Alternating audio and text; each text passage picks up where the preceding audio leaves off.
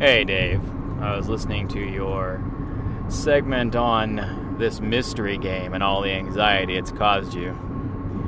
I couldn't help but envision a certain game on my shelf that's given me a similar experience. Everything you said in your episode described perfectly the game I'm thinking of.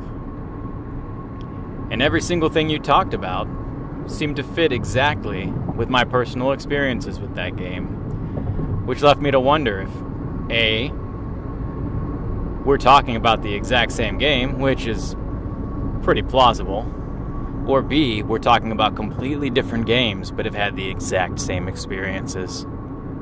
Kinda freaking me out, man.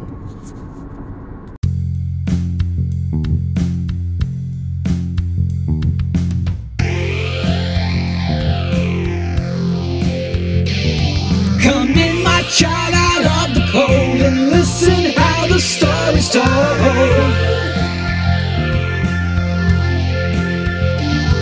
From fairy tales to happenstance, the dice rule every random chance. Take off your coat and stay a while. We're rolling that deep percentile.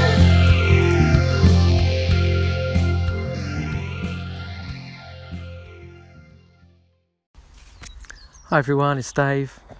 Still managing to put something out every day in August. It's getting a little bit trickier, but luckily I've got uh, a batch of call ins now, which I think I can stretch over two. So today I'm going to play call ins relating to my episode about rules anxiety.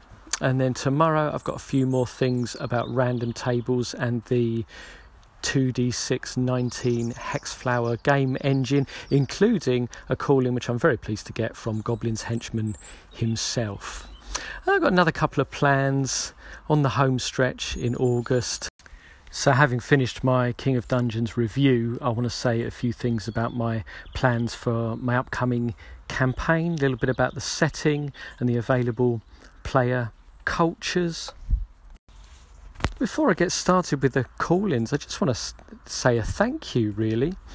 Um, I'm really grateful for these call ins. They've really helped out with my aspiration to uh, put something out every day in August. And I'm also grateful to people for, for, for sticking with it. Um, I can see the number of listens gradually creeping up, and I wonder I wonder who it is that's appreciating the content and, and sticking sticking with it over time.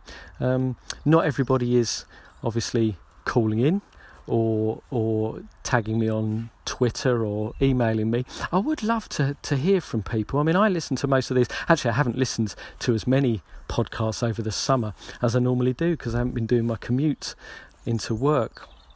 But I wonder, I wonder who it is that's listening. I listen to things in the car on the way to work. I wonder who's listening and, and, and, and in what form you're consuming the podcast. So if you, if you haven't called in yet, but you have the means to to send me a message on Anchor or maybe just a quick email or, or even a mention on Twitter, I'd really I'd really like to hear from you to know a bit more about who my listeners are. So you can obviously you can follow the link in the show notes to leave me a message on Anchor. You need to set up an account um, but that's very easy. You just need a, an email. You don't need to be an anchor podcaster. Or you can send me a, an email. I'm dpercentile at gmail.com or tag me on Twitter. I'm d underscore percentile on Twitter. But I'd love to hear from, from people, even if it's just who you are, what your interest in gaming is, how you're consuming the podcast, what you're finding interesting. I really would like that. First up, of course, I've got to say thank you to TJ for the call in. I think that might be my first call in that I've that I've had from TJ Drennon. So thanks very much, and I'm sorry, TJ, if I've caused you additional anxiety by by discussing the issue.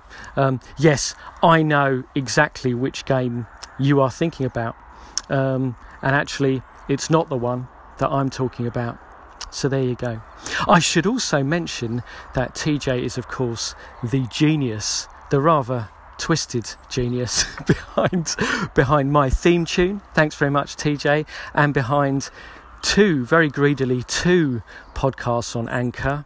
Uh, Malodorous Miasma Meltdown and Occult Orifice Outrage, which, aside from both being uh, really interesting, Melodious Miasma Meltdown, you'll have heard it already, but it is, it's a satirical, uh, satirical podcast covering the massive, massive world of uh, of OSR podcasting, and Occult Orifice Outrage is. Uh, I don't know what to say. That is uh, uh, a, a dark exploration of um, the recesses of the mind of someone who seems, despite being very busy and talented, to have far too much free time on their hands. Uh, but do check them out, and thanks for the call in, TJ.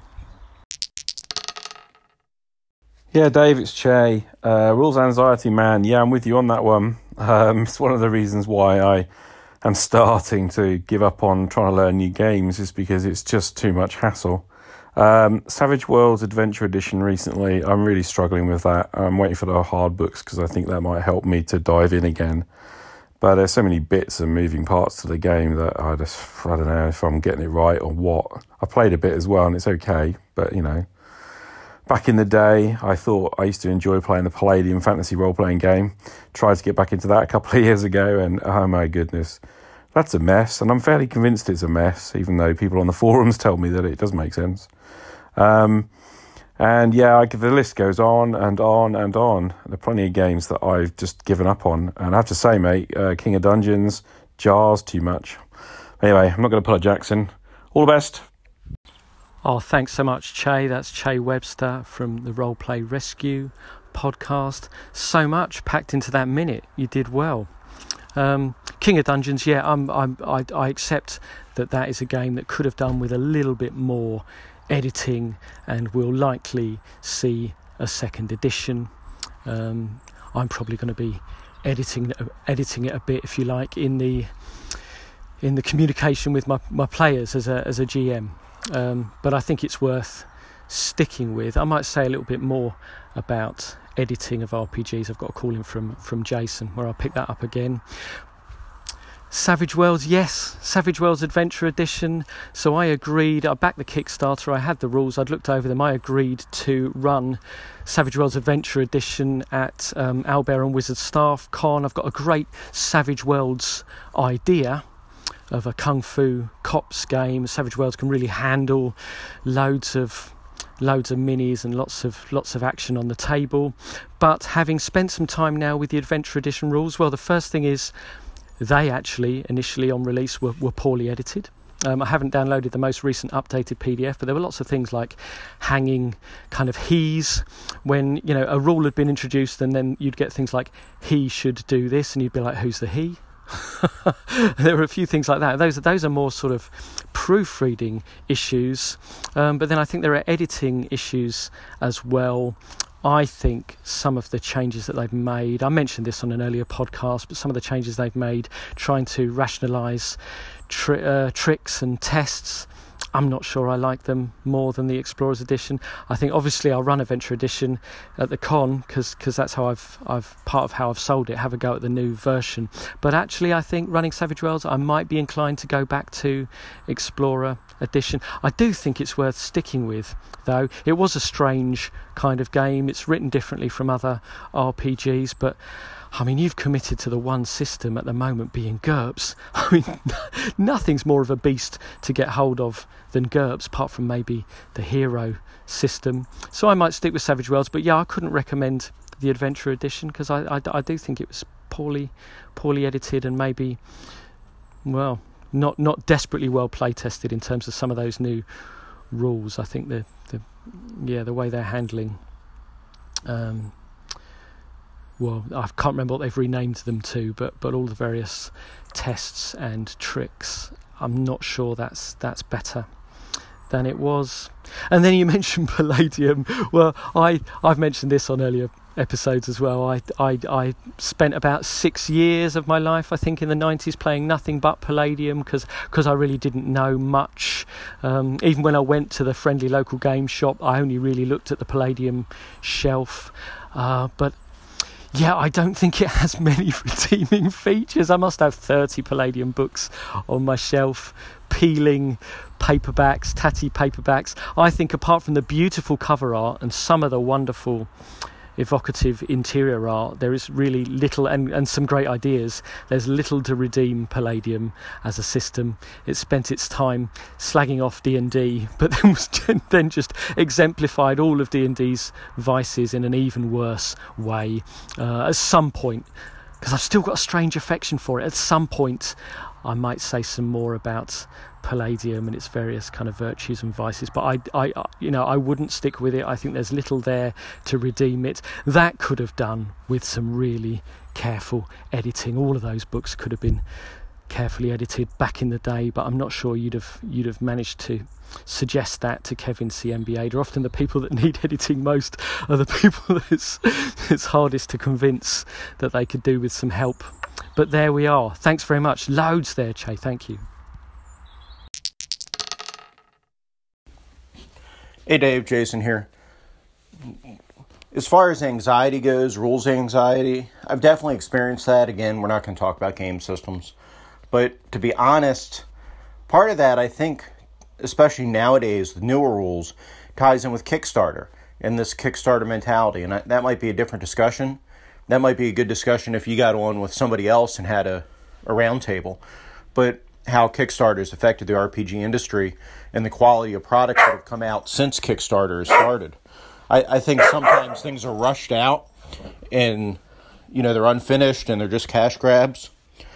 But you know, I've kickstarted well over 200 projects. You know, too much money, right? Makes me think of the idea that anything you take from this world is what you've given to the poor and how I'm screwing that up. But, oh, Jackson coming up. Okay, just to finish my thought, I've experienced a lot more with board games through Kickstarter than RPGs. You know, a lot of times the board game rules are just not well thought out, not well done. And um, sorry, my dogs are acting up in the background. Um, so yeah, so board games that are worse than the RPGs in my experience, but it's always frustrating to get something that's not complete or get something with big holes in it that doesn't really work. So, but I would love to hear some kind of roundtable about how Kickstarters affect the industry because Kickstarter's allowed some wonderful things. Look at King of Dungeons. Would that have ever got published without Kickstarter or without the modern self-publishing era?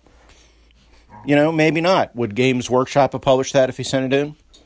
So I'm not saying Kickstarter is all bad. But I do think in some cases products are rushed out. So talk to you later. Bye.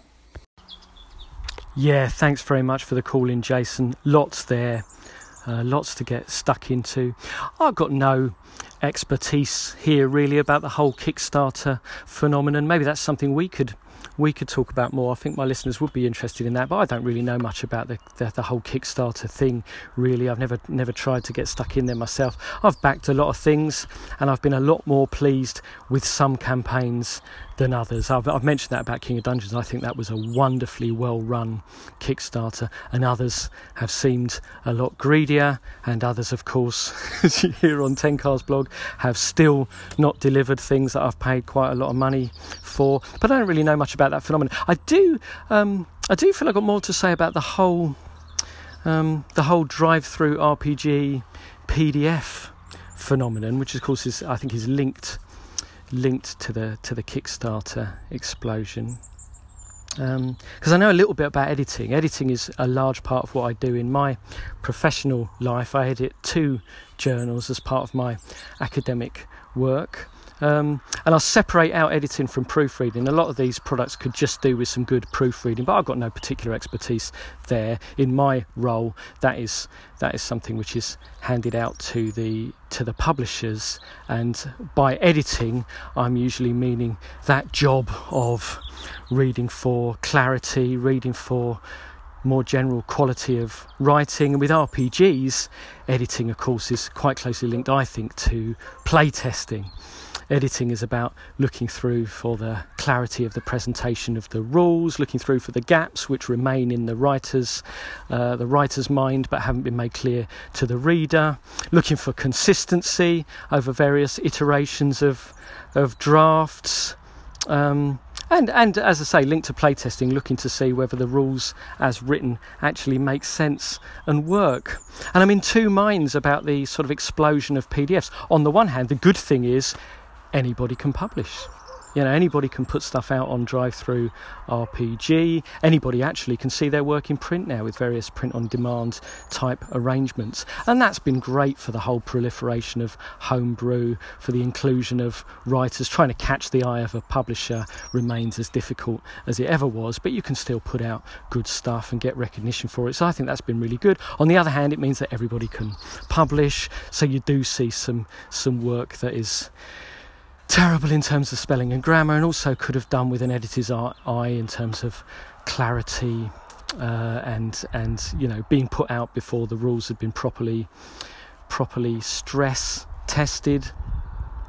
I actually think the Kickstarter and the whole PDF phenomenon has been good when uh, when you back something. Oh, so Pelgrane Press did a good thing. So everything I buy on Pelgrane, if I buy it in advance, I get the PDF straight away because uh, the PDF's already written by the time they launch the campaign, but it's not going to see its way into print for several months. And that's fantastic because you can iron out all of those almost inevitable gaffes that you're going to find in the PDF. Usually these are just, uh, you know, uh, proofreading issues, but sometimes there are rules issues which are still there in the drafts and which need sorting and polishing. And I think that's been a great thing, getting hold of that advanced PDF, so you know by the time you get the print copy it's going to be good. And I don't really care whose responsibility that is. I don't really care um, that I'm doing part of that work, which in other forms of publishing someone would be paid to do, because I think I've, I've, you know, you take some responsibility for something you've paid for. If I've paid quite a lot of money for a, for a hardback that's going to come in the post later on. I don't mind taking some responsibility for it being the best that it can be. So I think that's that's been a really good a really good thing because of course being produced by a big company. Um, you know even the world of darkness stuff or as i mentioned in a previous episode even some of the d&d stuff being being produced even by wizards didn't mean that things were going to go out without quite significant gaffes. There always seem to be errata. Um, I remember I got hold of Changeling the Lost, so I'm going to name one Changeling the Lost uh, for New World of Darkness. Um, and that was that was broken in some quite serious ways. There were various entities and factions which were named, which were then never explained. They were missing from the glossary. Obviously, somewhere along the line in the drafting, these quite significant entities were just kind of dropped, but various mentions of them weren't dropped. The rules for entering the hedge were quite clearly broken. Um, but that was already there, you know, you'd paid your money, you got the big hardback, and there were elements of the game that were just quite clearly broken. I found that frustrating. So I really like um, the PDF explosion for that reason and the PDF prior to print. Yeah, but I'm keen to, keen to hear other people's thoughts on that. And if you've got more to say about Kickstarters, Jason, maybe that's something we'll arrange. We'll have a chat about that. I think people would be interested. Thanks for the call in. Nice to hear someone else getting aggro from their dogs. Our puppy Eddie is six months now, which I think makes him something like a teenager. He's enjoying nothing better at the moment than sinking his little teeth into my into my Achilles tendon. um, yeah, we're having a bit of trouble with that. We'll get through it. so I'll probably wind up there. There's a few things to think about, a few things people might want to call in about. I think that issue of editing RPGs is a tricky one. Um, I happen to do it professionally, not for RPGs. In the academic sphere, I've got no great design chops, um, but would always happily have done it for people because it's my hobby. Um, I know there's all of that. Uh, issue around people getting paid appropriately for their work, but I don't think with a lot of with a lot of the games that that's the issue. You know, especially if you've if you've got your Kickstarter funded, it's not massively expensive to get someone in for a day or so to just really give your game a good going over and tell you what you need to do with it. But I think that the harder issue is actually telling people that they need editing. I think that's quite a hard thing. It shouldn't be a hard thing to hear. Nothing I've written has ever gone unedited. Um, and, and, you know, things like spelling and grammar, some people struggle with it more than others. Just get some help with it. But it's a hard thing to to tell people or for people to realise about their own work. Um, I know that from my own experience. It's really hard, um, even when I know stuff needs edited. It's very hard for me to see what kind of edits it needs or who's the best person to help out with it. But yeah, I'm, I'm just keen to hear what, what, what, what more people have to say about that. And thanks very much for the for the call-ins. Thank you for listening. If you'd like to contact Dave, please leave a message on Anchor, email dpercentile at gmail.com, or find him on Twitter at d underscore percentile.